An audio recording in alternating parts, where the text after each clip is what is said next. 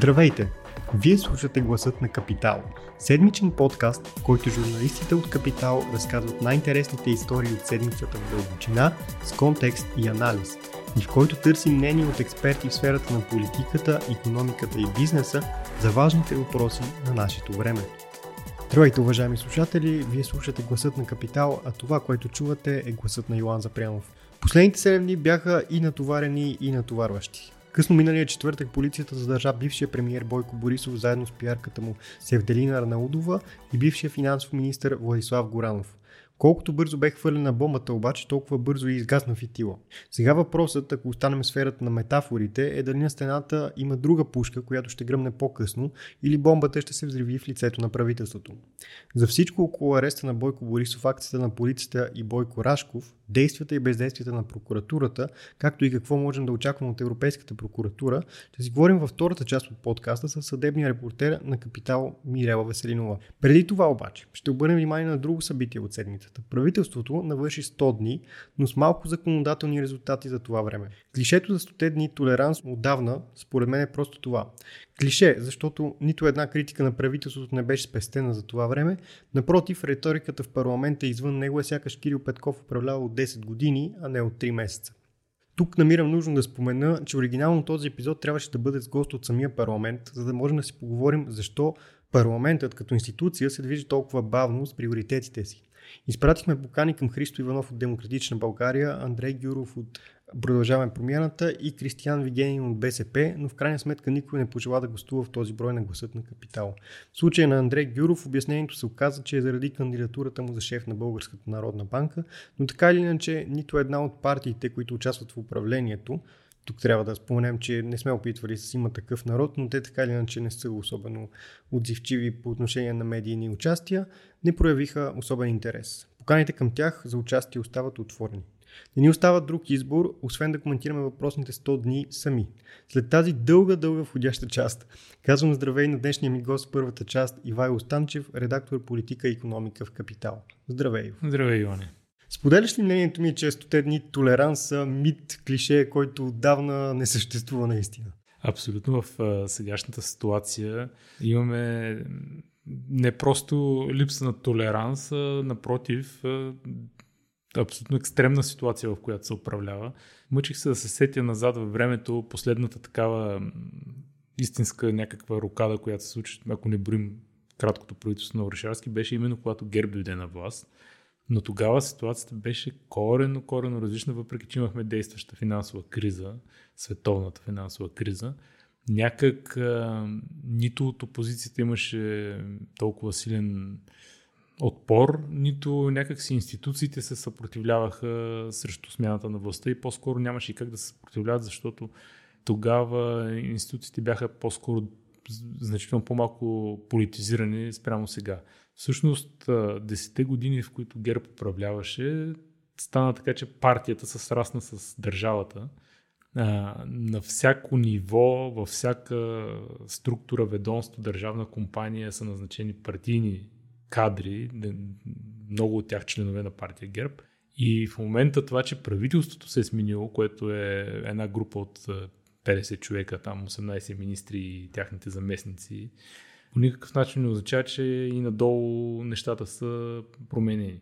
Това на практика вързва ръцете на повечето ръководители на тези ведомства и те и да искат, и да не искат, те не могат да работят, както се казва, нормално. Общо дето в тези 3 месеца, които минаха от декември насам, трябва да сложим тук и коледните и новогодишни празници, които все пак изяждат едни 2 седмици от активния политически живот. Парламентът беше във ваканция. Повечето, поне аз изкъсо, които следя министерство и ресори, повечето усилия бяха наложени в поне някакви кадрови промени на що-годе ръководни позиции да могат да се случат, за да може да тръгне някакъв екип да работи. Та ние до момента нямаме дори напълно сформирани екипи в тези министерства, които до ниво директор на главна дирекция или на координационни звена, които управляват важни процеси, да бъдат да работят заедно и кооперативно с новата власт. Така че от моята гледна точка Тук не само няма толеранс, тук има и вътрешна съпротива за каквато и да е дейност и промяна. Оттам нататък вече, ако тръгнем да говорим, самото Народно събрание. Говорим, това досега беше само за правителството като такова. Хората не си дават сметка, но все пак всички, които станаха министри, са нови за тази си роля лица. Дори обикновен човек, като смени работата, има и 2-3 месеца, в които той просто не знае къде се намира, буквално, докато свикне с правила, начин на работа и така. Тук говорим за управление на държавни министерства и мисля, че е нормално да виждаме или поне да усещаме някакъв хаос, някакво безвремие и някакво непрофесионално управление към момента. Сега аз ще ти кажа защо, нали, съм хем съгласен, хем не съгласен с този аргумент, но преди това с хората забравят или хората не си дават сметка. Аз мисля, че основното, което забравихме, е, че допреди 3 месеца никой не искаше да управлява. Мисля, ние минахме 3 пъти през избори, защото всичко беше в криза. Сега са в още по-голяма криза, в още по-големи проблеми с инфлация, има война на 300 км от нас. Всичко е надолу с главата от неща, които въобщето много-много не зависят от нас. Мисля, няма значение кой в момента управлява. Ако някой си мисли, че ще бутнем това правителството заради инфлацията и тя изведнъж ще си замина, и това са пълни глупости. Но преди 3 месеца никой не искаше да управлява. Сега изведнъж имаме, например, ГЕРБ или Възраждане, които са супер-супер агресивни в парламента, но според мен те са агресивни точно защото те знаят, че не управляват. Мисля, сега им е паднало, някой се е нахванал да си носи кръста, нали, като управлява, и сега можем да го ритаме, докато той се оправя с 1 милион други неща. Сега, това, което не съм съгласен за парламента, е, че да, много тези хора са нови, много хора и в Министерски съвет са нови. Но цялата идея на тези преговори преди да се състави тази доста сложна коалиция беше да има приоритети, защото те знаят, че са 4 доста различни партии, да има приоритети, да се знае какво ще мине на първо време и да минаваме само по нещата, по които така или иначе има предварително съгласие. В този смисъл аз съм по-скоро разочарован от скоростта, с която се движи парламента. Не мога да кажа, че изцяло само единствено вина на управляващите, защото мисля, че всеки, който си пуска четвъртък и петък парламента да гледа на живо, ще види, че както Виолета Комитова се беше изказала, те ни изкарват на преди вече 7-8 месеца, те ни изкарват на дъската да ни изпитват, докато всъщност не работят. Всъщност, тук пак ще зачекна въпроса с неопитността и липсата на парламентарни знания за голяма част от в момента управляващите. Точно обратното, именно с познания за процедурни хватки и разни въпроси, питания и така нататък. ГЕРБ и ДПС, подчертавам изрично, че двете партии работят абсолютно в комплект, успяват да буквално саботират дейността на Народното събрание. Ще дам един пример, спомням си много добре гласуването на новия председател на Комисията за енергийно и водно регулиране, в което гласуване продължи часове наред, в които часове един депутат от ГЕРБ става, прави изказване и друг му прави реплика, той после прави дуплика на собственото си изказване, задават си въпрос един към друг и в дискусията близо 2 часа сигурно само депутати на ГЕРБ един към друг към себе си подаваха топката, за да бавят и изнервят ситуацията.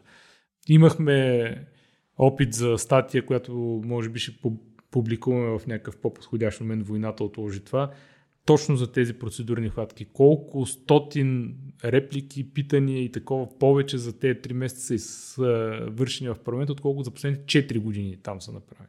Така че от тази гледна точка парламента може лесно да бъде задръстен. Само миналата седмица в петък Бойко Рашков трябваше да отговаря на 96 питания от Делян Пеевски, мисля бяха, и от няколко други депутата, които са по същество едни и същи, но той трябваше в продължение на часове да отговаря на едно и също питане там. Да, общо взето за всеки един сигнал за купуване на гласове трябваше един по един, да, за всяка една област, всяка една община да обяснява. Наистина, така че това е загубено време. Наистина това, което казва Комитова, е загубено време. От друга страна, трябва да отворим сайта на Народното събрание и видим законопроектите, които се движат. Факт е, че има някои неща, които тръгнаха да се случват. Нали?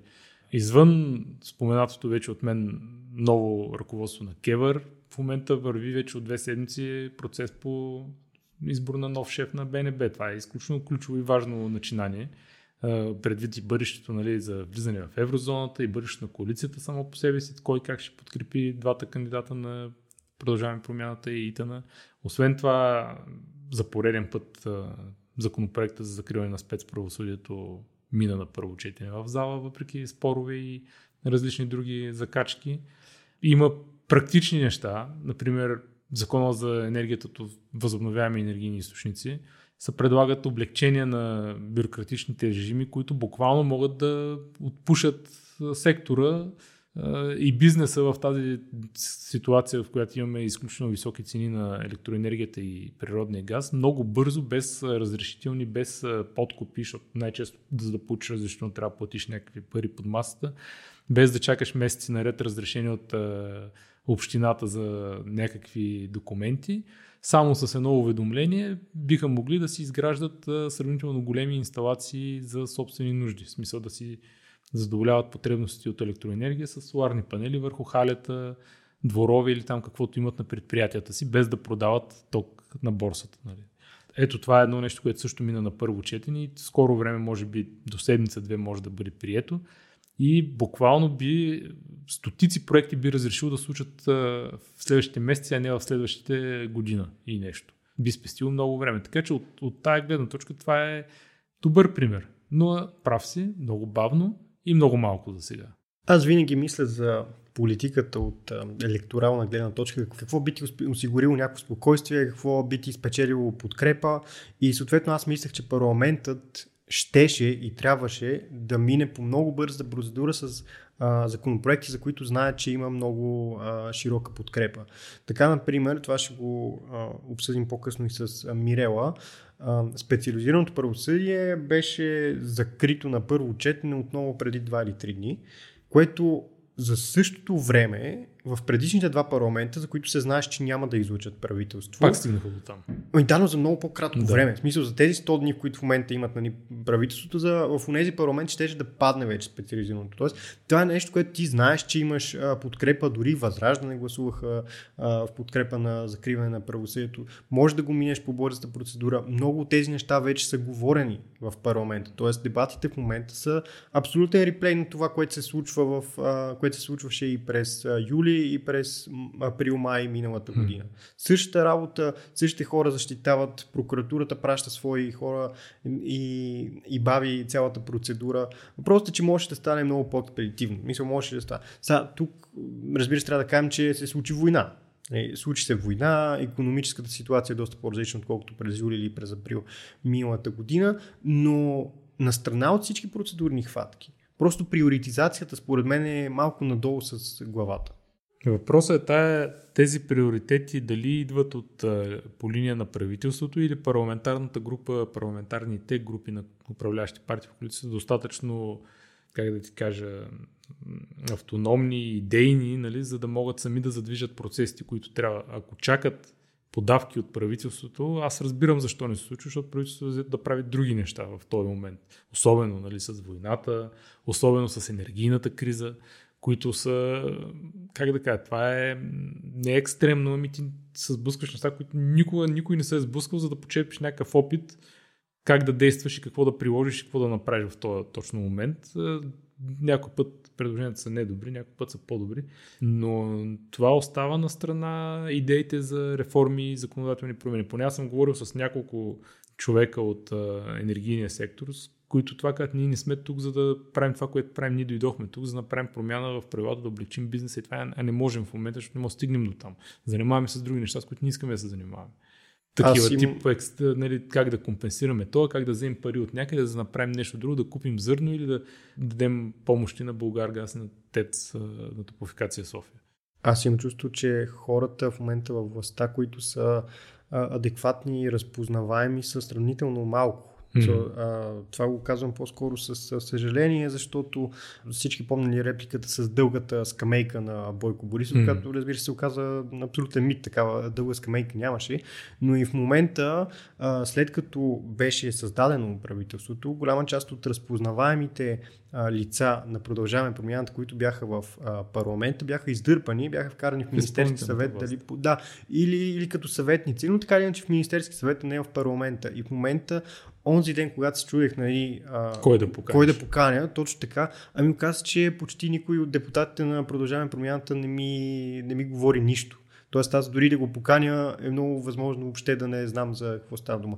Единствен човек, за който се седих, общо дето беше Андрей Гюров, но това, което не знаех тогава, е, че той ще бъде предложението за БНБ. Ние предполагам, че даже не предполагам и съм сигурен, че в Капитал ще разширим доста темата за БНБ, но пък чисто на тема кадрова позиция, това е показателно, че със сигурност следващия шеф на БНБ ще бъде от управляващата коалиция. Това е от една страна, като победа, защото имаш двама кандидати. Зависи обаче, с кои гласове ще бъде избран. Точно така. От друга страна, защо имаш двама кандидати? Тоест има обратната. То няма лошо да имаш двама кандидати. Въпросът е... Защо имаш двама кандидати от една на пръв поглед коалиция? Тоест, това няма кой знае. Въпросът е дали един от кандидатите няма да бъде избран с гласовете на опозицията, което евентуално би могло да торпилира коалицията, нещо, което Христо Иванов вече няколко пъти е загатвал.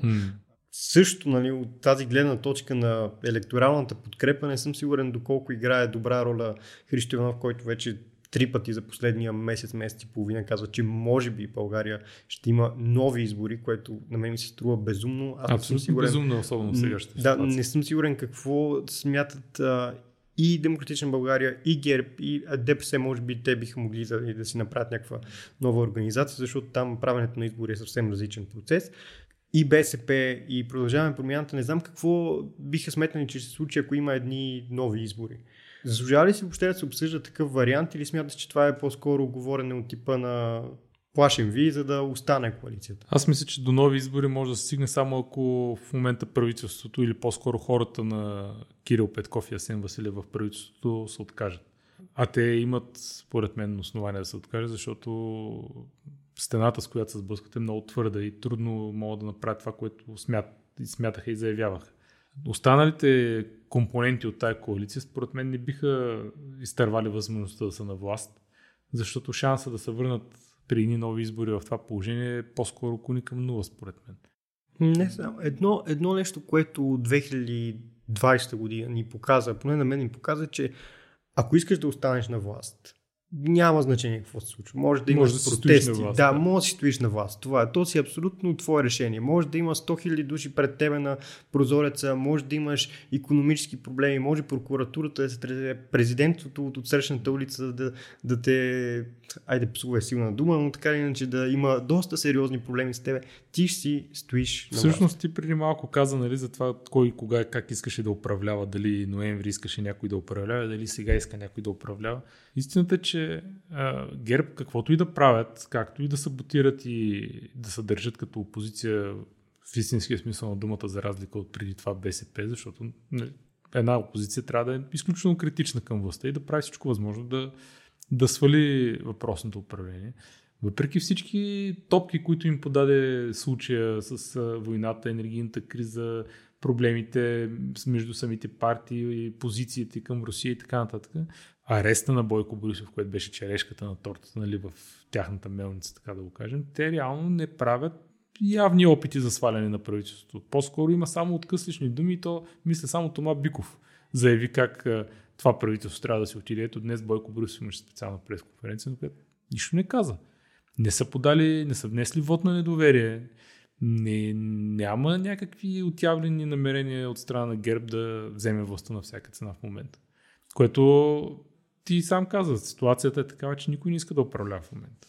Ние обсъдихме властта, може да кажем и 2 думи за опозицията, както спомена. Не съм сигурен колко тя е това, което друго клише, конструктивната опозиция или градивната опозиция или всички така. Ма тя не е нужно да бъде такава. Тя първо, че не се налага да е такава. Няма защо да си гърмиш патроните за нищо. От друга страна, тя просто не е.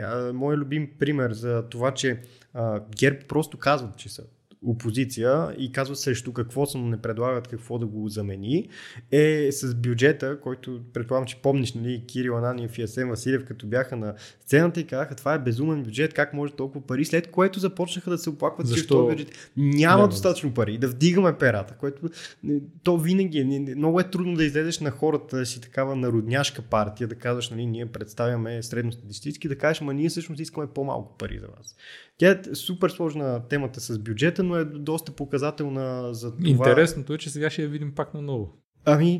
След още няколко месеца пак. Даже няма няколко, другия месец трябва да почват. За актуализация? За актуализация ми, за да влезе в сила от 1 юли. Те имат месец и половина процедура, другия месец е април. Няма те лъжа, аз просто забравям, че вече е март месец, прекалено бързо ми се движи. Прекалено бързо ми се движи времето. Така че наистина много динамични неща, много е интересно и докъде и как ще стигнат военните действия, защото ето, примерно очакват се нови допълнителни санкции, едно евентуално ембарго върху руски петрол, тотално може да преобърне тук ситуацията с цени на горива и така нататък, което знаем е много чувствително за българския гражданин, който е свикнал с колата да ходи до кафето. Аз знам за газа, но каква част от петрола в България е руски? Ами на практика 99%, ако не 97% от горивата всъщност са с произход руски петрол. Една огромна част от тях са произвеждат в Лукойл, но дори тези, които се търгуват от алтернативни дистрибутори, да не изброявам се имена, те също купуват от Лукойл или ползват руски петрол в рафинерийци в Румъния и в Гърция. Специално българския Лукойл, мисля, че към 60% му е руския петрол директно, който преработва. Ако това няма откъде да се купи и трябва да се достави от другаде, да мини през Босфора, където таксите са много по-високи, отколкото само в Черно море да си пътува, няма как, цената на петрол ще се повиши и оттам цената и на горивата, които вече са доста високи, така че това може да е един много тежък проблем за властта. Аз спомняте си, нали, преди 10 дена, 2 седмици, онази паника с бензиностанциите. Това беше моментен взрив, който много бързо изгасна, но един масов национален протест срещу цените на горивата е съвсем друго нещо, нали? Не, това са обаче от ония протести, които нямаш особено какво да направиш. Нищо не мога да направиш. Това казвам, че ние сме в начало на процедура на актуализация на бюджета, в продължаващата война, пред приемането на нови по-тежки санкции срещу Русия, които пряко вече ще засягат българската икономика, защото те няма какви други да бъдат, освен ограничаване на петролни и газови доставки и някакви суровини. Всичко друго почти вече го наложиха като санкции. Вкарва ли това правителството в МЕНГЕМЕ, в което хем не може да се иде на нови избори, защото това съответно тотално, нали, би оставило ситуацията извън контрол, хем те всъщност ще понесат всички негативи на една ситуация, в която няма какво да направят, за да спечелят? Бих се съгласил. Бих се съгласил с това. Сега, ясно е, тези периоди ще отминат, ще преминат, ще влезем в друг цикъл. Дали сегашното правителство до тогава ще управлява или не, при всеки случай ще остане горчивия спомен, че по времето на това правителство сме имали висока инфлация, проблеми с цените и несигурност. Много е трудно да се управлява в такива времена. Винаги е било по-лесно в периоди на икономическо благоденствие, ако примерно такова беше последното десетилетие след финансовата криза 2008-2009 година. От 2010 до 2020 година, преди да дойде коронавируса, целият свят имаше едно изключително спокойно и силно икономическо развитие, в което България не участваше обаче тогава. При нас ръста на БВП беше най-слабия в Европейския съюз. Ние изостанахме драстично от Румъния през този период. Драстично. Така че ето един хубав период за управление, който мина неусетно, лежерно под знака на ГЕРБ и Бойко Борисов и ние не се възползвахме от него. Сега пък в трудния период можем с крайни мерки и крайни решения да направим по-големи крачки напред, не знам. Да се надяваме, че цикълът ще се обърне, защото поне на мен ми е интересно да видя тези хора какво биха могли да направят, когато не са постоянно в дефанзивна позиция. И то отново ще го повторя, мисля, че за по третия, по четвъртия, повечето неща просто не зависят от тях. Мисля, инфлацията е внос на войната, нито можем да я спрем, нито можем да я спечелим, нито можем да я загубим, нищо не можем да направим. Това са основните неща, за които днес се говори. Кирил Петков може да издържа добре, може да говори добре, не може да влияе по никакъв начин на тези. Една от основните критики на ГЕРБ е, че ето дойде промяната и ви вдигнаха 5 пъти цената на тока и 5 пъти цената на газа, но нито едното, нито другото по някакъв, дори косвен начин зависи от това. И разбира се, ако те, да кажем, теоретично дойдат отново на власт, те ще кажат, ние сега една година ще се бориме с последствията от Кирил Петков, след като една година ще се обърне цикъла и Как ти иде? Почва малко се нервирам, когато хората обръщат толкова много, не толкова много внимание, защото вниманието си е окей. Мисля, не е лошо да го мислично, когато си обясняват по толкова прост начин. Знаеш ли кое ми е много странно на мен? Аз това поне с хора, които си говорим, като кажете, гледай, вика, нали, дойдоха те, няма никаква промяна. Как за 2 месеца, 3 месеца да имаш промяна? Първо, в смисъл ти кога и как си виждал такава промяна и си усещал някога в живота си, за да искаш сега? Всъщност, ако се замислим реално, промяната е толкова голяма, тя надхвърля всякакви идеи за промяна, която сме очаквали политическа. Случват се неща на политическа сцена, които никога не са се случвали назад във времето. Правят се такива кардинални промени в, ако щеш, начина на работа на това. Ето, примерно, в енергетиката следа по-отблизо нещата, но реформите, които там се залагат, приемат и публичността, която се дава, никога не са били налични, въпреки че в момента държавните дружества в енергетиката продължават да се управляват от старите директори, назначени от ГЕРБ. Нали, там дори още не е настъпил момента на промяна. И все пак виждаме някакви наченки на наистина различно, не казвам по-добро или по-лошо, но различно управление. И финално да те попитам, смяташ ли следващите 100 дни на това правителство ще бъдат по-оптимистични, малко по-енергични, отколкото предните 100? Мисля, в това време със сигурност трябва специализираната съдебна система да си замине, всичките дела там да бъдат прехвърлени. Евентуално имаме някакви наченки на това, че Европейската прокуратура ще започне да обръща повече внимание на България и имаме актуализация на бюджет, в която актуализация, освен, нали, караниците, които ще видим със сигурност, за мен най-важното е, че Асен Василев обеща, че тези реформи, които ги няма сега в тази версия на бюджета, ще бъдат заложени за следващия път. Тоест, идеята беше, сега ще ви дадем, нали, пари според този план на бюджета, ще видим кой как се справя с управлението на тези пари и ще заложим реформи в актуализацията. Оптимист или не? Аз принципно съм си оптимист, така че и този път ще бъда оптимист, но конкретно кое ме кара да смятам, че има все пак повече надежда в следващите месеци, отколкото сега е факт, че най-късно на 15 април българския план за възстановяване ще бъде одобрен финално, което би отворило едни доста големи възможности за инвестиции, ако щеш и през частния сектор и през държавния.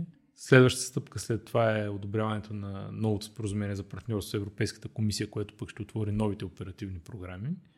Това са огромни финансови средства, които биха дошли. Ако междувременно военният конфликт затихне в Украйна, стигне се до спиране на действията военните и пренареждане, нали, на веригите на доставки спрямо мирната вече ситуация, това ще успокои инфлацията и горевата.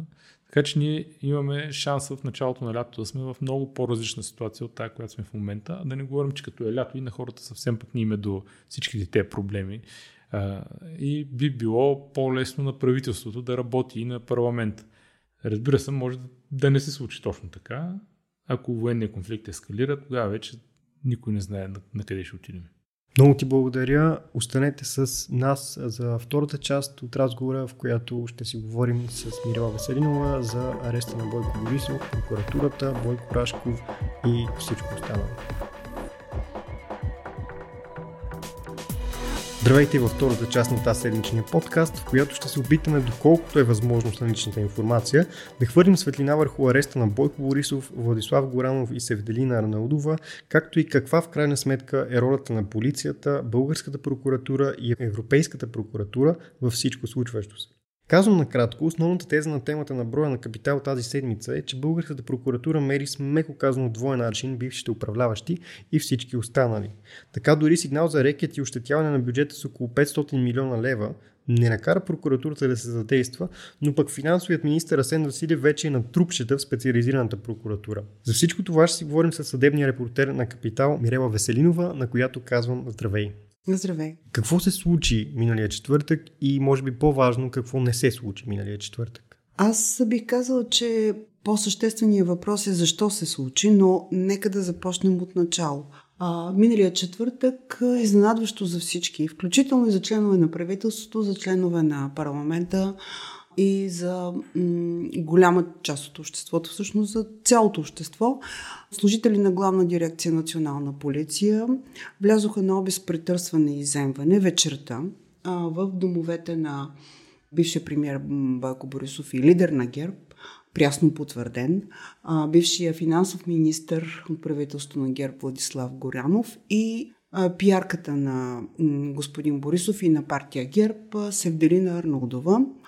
След няколко часово, 3-часово претърсване и изземване по някои данни, и тримата бяха задържани с полицейски арест в условията на неотложност за 24 часа, толкова колкото закона позволява, малко преди да изтече крайния срок, който може да продължава полицейски арест. Тримата бяха освободени без обвинение.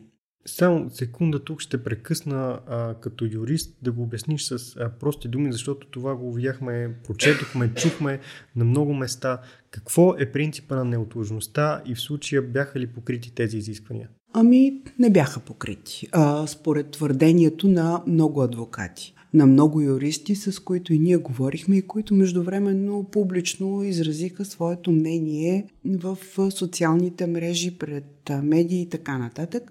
Сега, ако някой трябва да преценява дали са покрити или не в случая изискванията на неотложния случай, това трябва да бъде съдът. Към момента съдът не се е произнесъл. Той можеше да се произнесе в два случая.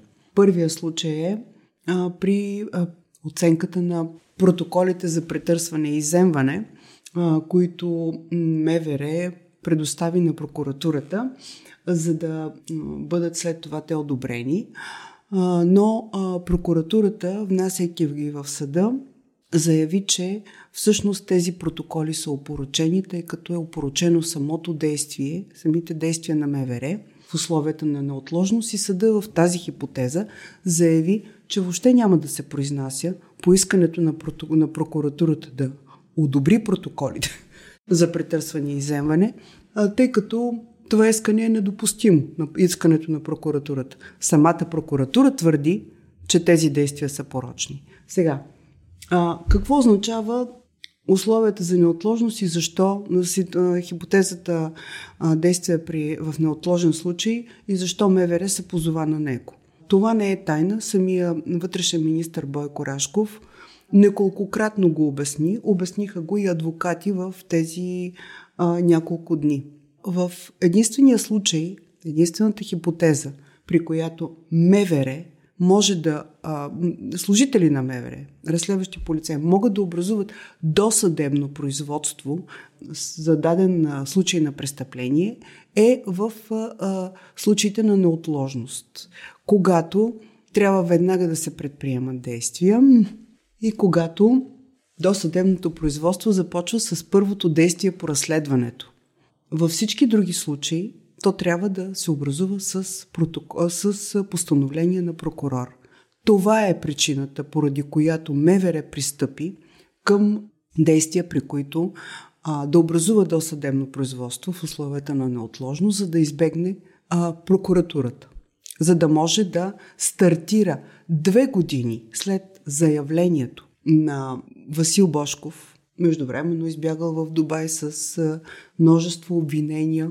2 години след като той направи напоителни публични обяснения, че в продължение на дълъг период от време, всеки месец е плащал големи суми на Бойко Борисов и Владислав Горанов в размер на 20% от печалбата на Национална лотария, за което е бил изнудван от бившия премиер и финансовия му министър, че в резултат на това за периода от 2017 до 2019 година, до края на 2019, е платил над 60 милиона лева.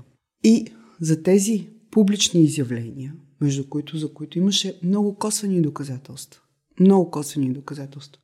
Данни, Божков представи данни от разпечатки от негови СМС комуникации с Владислав Горанов по повод работата на Държавната комисия за хазарта.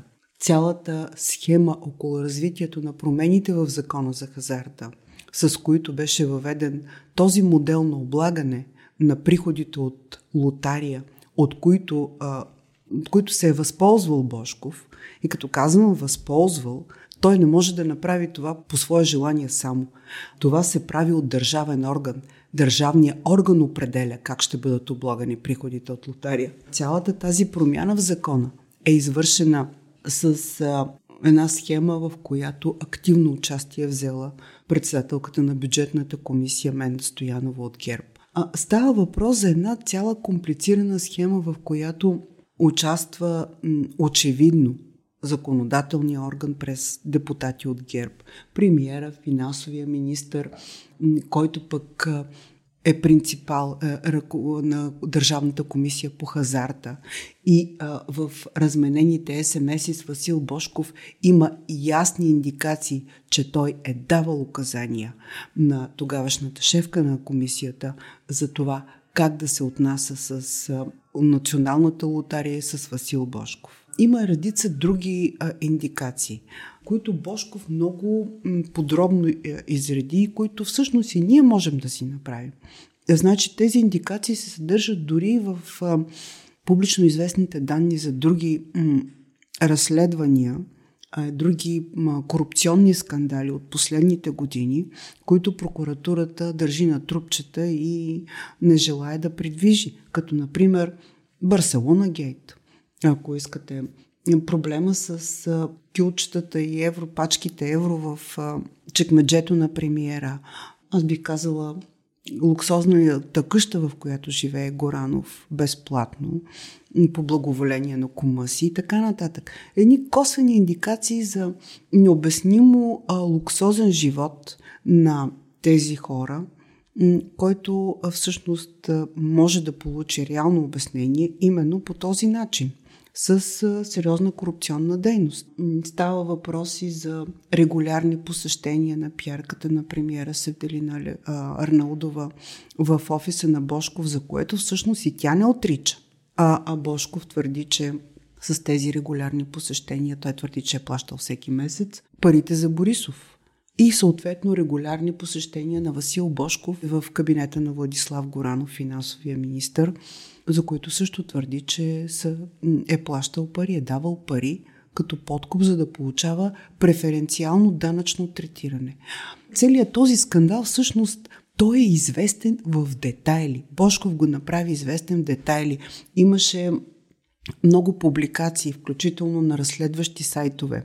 Имаше допълнителни информации. Имаше изключително засилен обществен интерес, концентриран. И въпреки това, 2 години откакто за първи път стана известно, то за първи път Божков обяви в социалните мрежи първо това, а това говорим за март 2020 година, от тогава до момента прокуратурата не е предприела нито едно действие по разследването. И не само прокуратурата, никой орган. Единствено, и това е пак косвено доказателство, това са двата доклада на Агенцията за държавен, на финансовата агенция и на Министерството на финансите, с които се констатират загубите за бюджета от неправомерното данъчно третиране на национална лотария и така нататък. 2 години прокуратурата не предприема нищо. И това е всъщност така, както го оценявам аз, един отчаян опит на МВР, но сегашните управляващи да принудят прокуратурата да започне разследване. И искам да кажа, че това е същественият въпрос. Защо го направи МВР и Бойко Орашков и Кирил Петков? Защо пристъпиха към това? И най-вече отговора на въпроса какво се получи, нали? Какво следва от това. За мен голямата победа на МВР, на Бойко Рашков е това, че на практика те успяха да принудят прокуратурата да започне разследване по сигнала на Васил Божков, което тя 2 години отказваше въобще да забележи. През 20-та година Иван Гешев заяви, това е защитна теза на един обвиняем. Също така заяви и премиера Борисов и ГЕРБ. Защитна теза, няма какво да коментираме. На практика сега, благодарение точно на тези действия на МВР, прокуратурата се оказа принудена да започне разследване. Значи в понеделник Софийската градска прокуратура обяви, че започва да валидира всички действия по разследването, извършени от МВР до сега. Разследването е възложено на следовател от специализираната прокуратура, тъй като той е компетентен да разследва действия на бивши министри и на практика от тук нататък те нямат ход, в който да държат това разследване на трупчета. Те ще се опитат, разбира се, но така или иначе те са принудени да го водят това разследване, да извършат всички действия, да разпитат свидетели. А значи прокуратурата обяви, че ще разпита свидетели. Като свидетели ще бъдат ли разпитани, както стана ясно, включително отново премиера Кирил Петков, чийто разпит стартира досъдебното производство в неотложен случай, Бойко Рашков, Асен Василев щял да бъде разпитан и така нататък, но за мен голямата новина е, че в контекста на тези заявления най-важният свидетел, който трябва да бъде разпитан, е Васил Божков.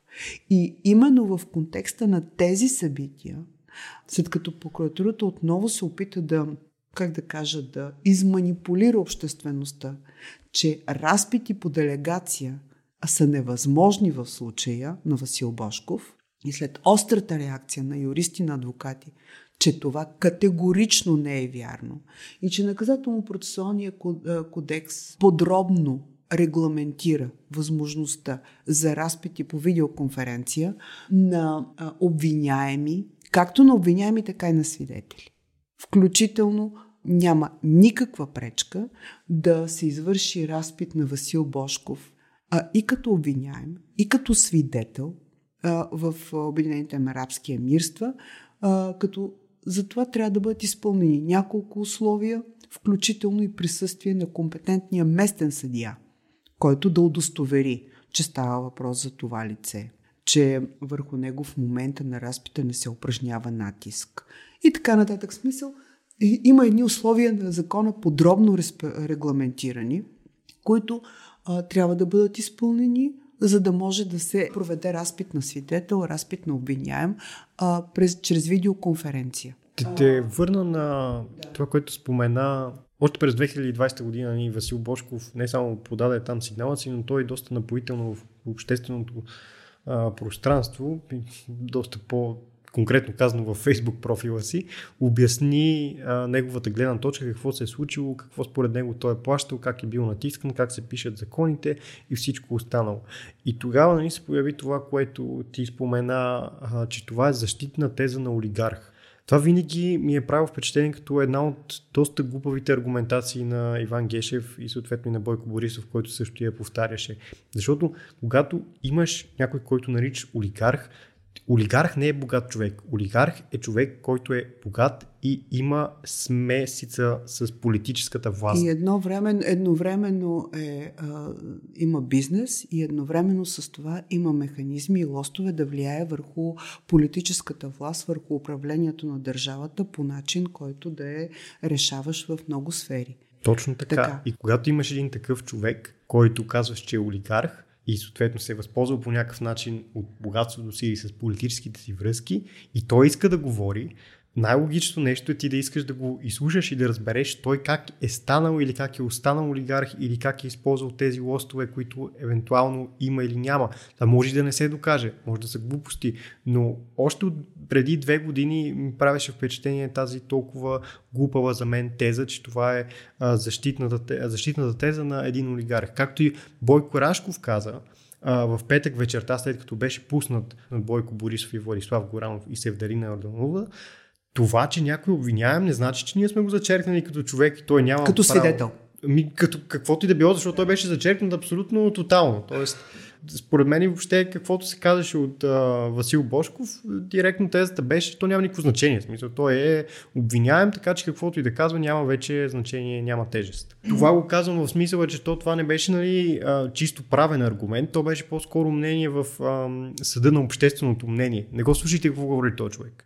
Да, това е, казваш, логична позиция на прокуратурата да иска да го изслушва. Логична е при една добросъвестна прокуратура. Българската прокуратура отдавна е показала, че тя не желае да слуша показания, свидетелски показания и каквито и да е данни да събира, когато това уврежда определени интереси. Българската прокуратура отдавна е показала, че е пристрастна, че тя защитава определени интереси, че тя защитава включително е сложила корупционен чадър над ГЕРБ и над ДПС и на някои други свързани с тях кръгове. Значи, това, че прокуратурата казва в случая, че Божков, това е защитна теза и че не трябва да му се обръща внимание, това не е първия, нито ще е последния случай. Имаме много такива случаи. Тя така говори за показанията на Цветан Василев, например. Тя така говори по принцип за всякакви други показания на... Тя, например, в този контекст коментира и Иван Гешев, и други прокурори, и твърдения, коментари на адвокати. Адвокатите са защитници на престъпниците, не ги слушайте. Тяхното мнение няма значение, независимо, че става въпрос за дори за ясни правни постановки, за ясни закононарушения, които адвокати сочат.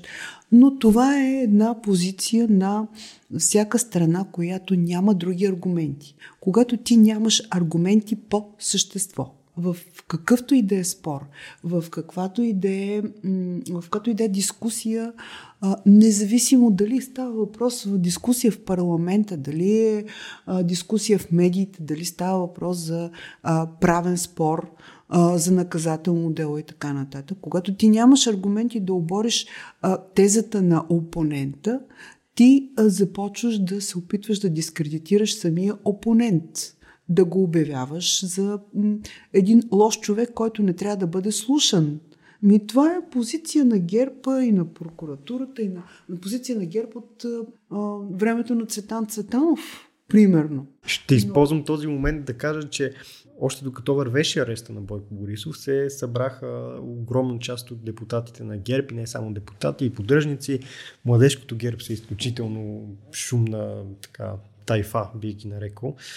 Впоследствие, след като малко се поуталожиха нещата, имаше един така официално организиран протест, който трябва да кажа, понеже минах физически оттам, не беше особено впечатляващ, честно казано, като численост. Още по-малко впечатляващ, когато видиш, че доста голяма част от хората там са депутати.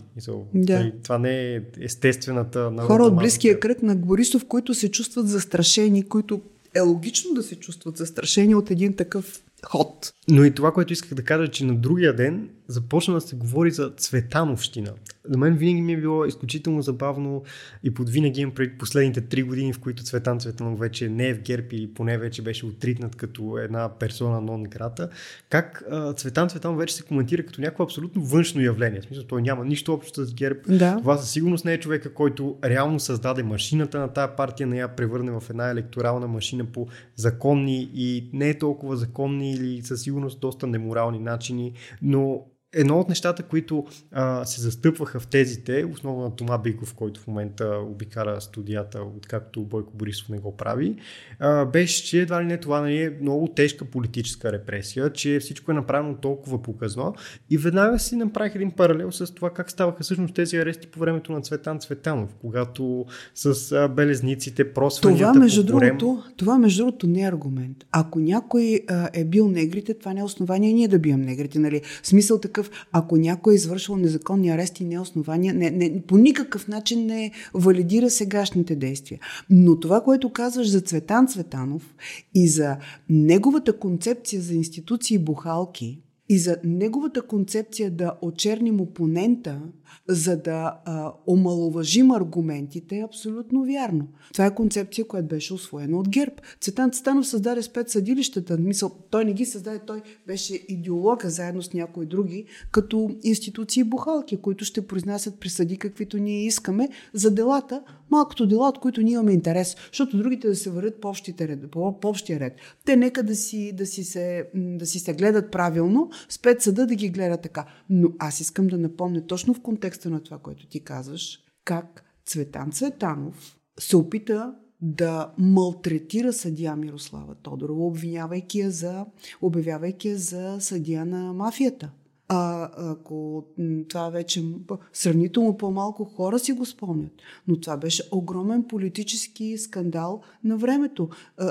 Само преди колко години, преди 10 години, съдия Мирослава Тодорова, председател на Съюза на съдиите, силен, авторитетен, аргументиран, изключително принципен опонент на ГЕРБ, на политиката на ГЕРБ в областта на съдебната система.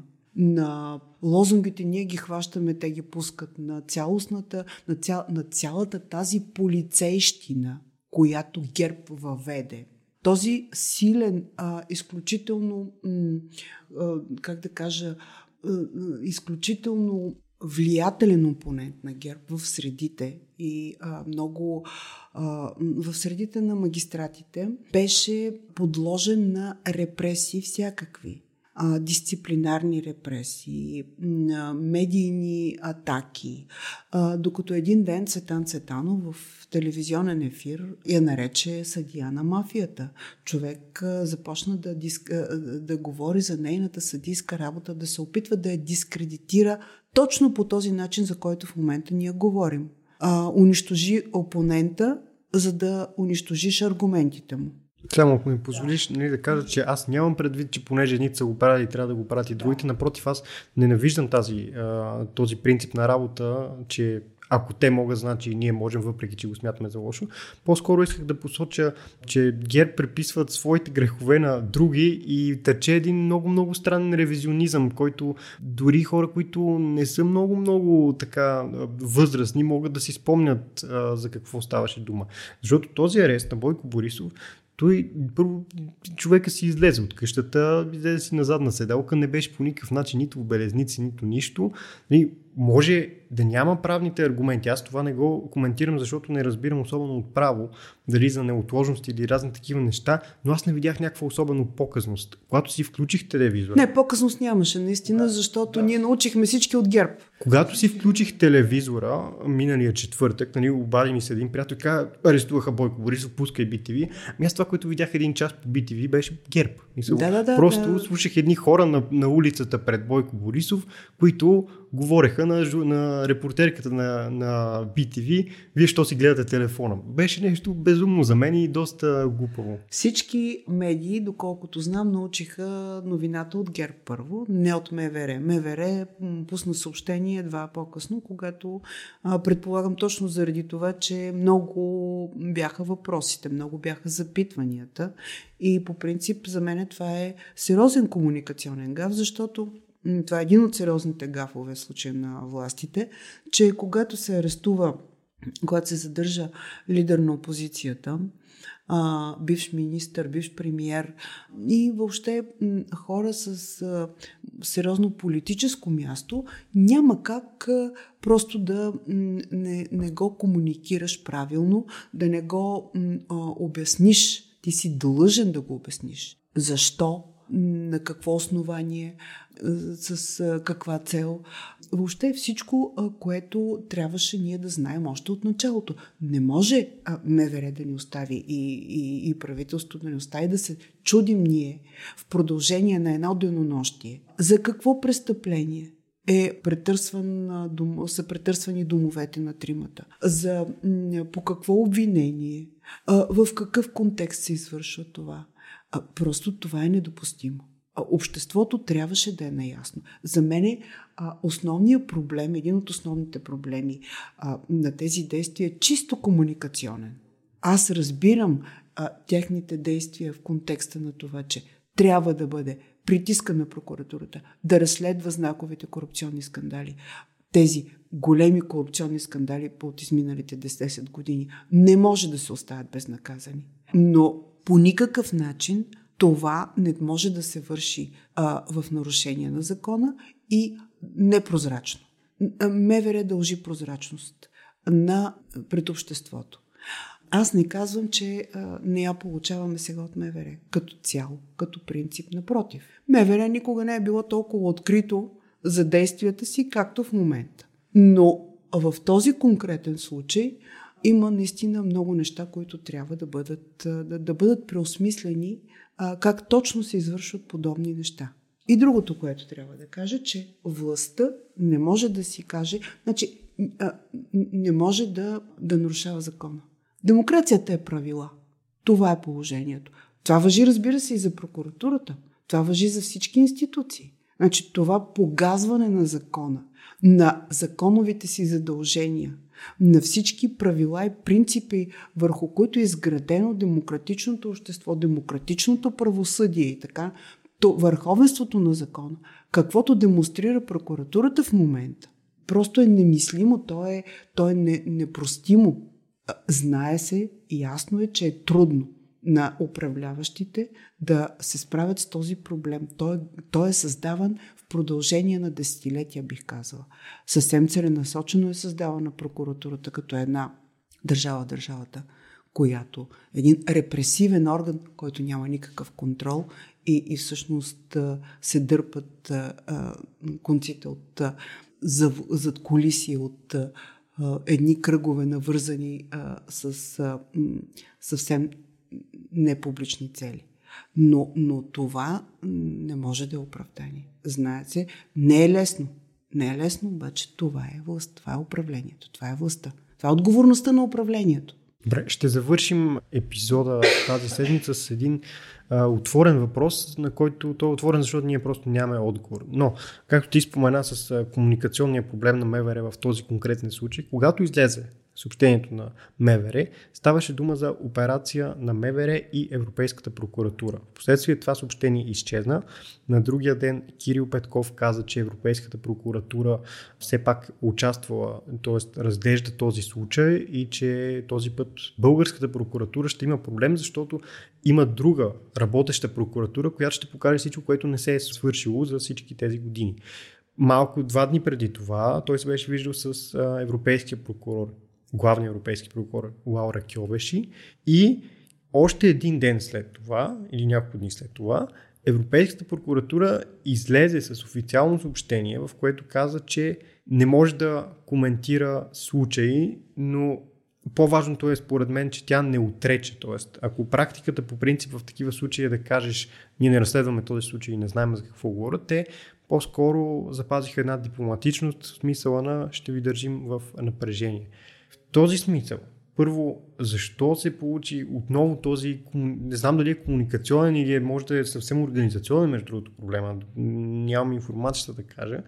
И второто, което е важно, има ли Европейската прокуратура правомощие в този случай, защото случая с Васил Божков не се отнася за европейски средства. Но я има тази хипотеза, която малко преди да започнем да записваме, ти споменах, че понеже това е ощетяване на бюджета на държавата с толкова много средства, 600 милиона лева, че това се прехвърля съответно и към ощетяване на европейския бюджет. Има ли такава хипотеза и как стоят въобще нещата с Европейската прокуратура? Пълна загадка и до момента. Защо се беше замесена Европейската прокуратура, освен за да се опакова този случай по-представително? Аз не мога да си обясня. Факт е обаче, че съобщението на Европейската прокуратура беше много енигматично, ако мога така да го кажа. Той на практика те казаха така: ние разследваме корупционни престъпления с участие на бивши управляващи, с участие на висши... Високопоставени официални лица. Да, високопоставени официални лица. Да, много деликатно, но и ясно един вид потвърждение в някакъв смисъл на... Защото все пак това пресъобщение, което те изпратиха, беше в отговор на многото въпроси, които им бяха задавани.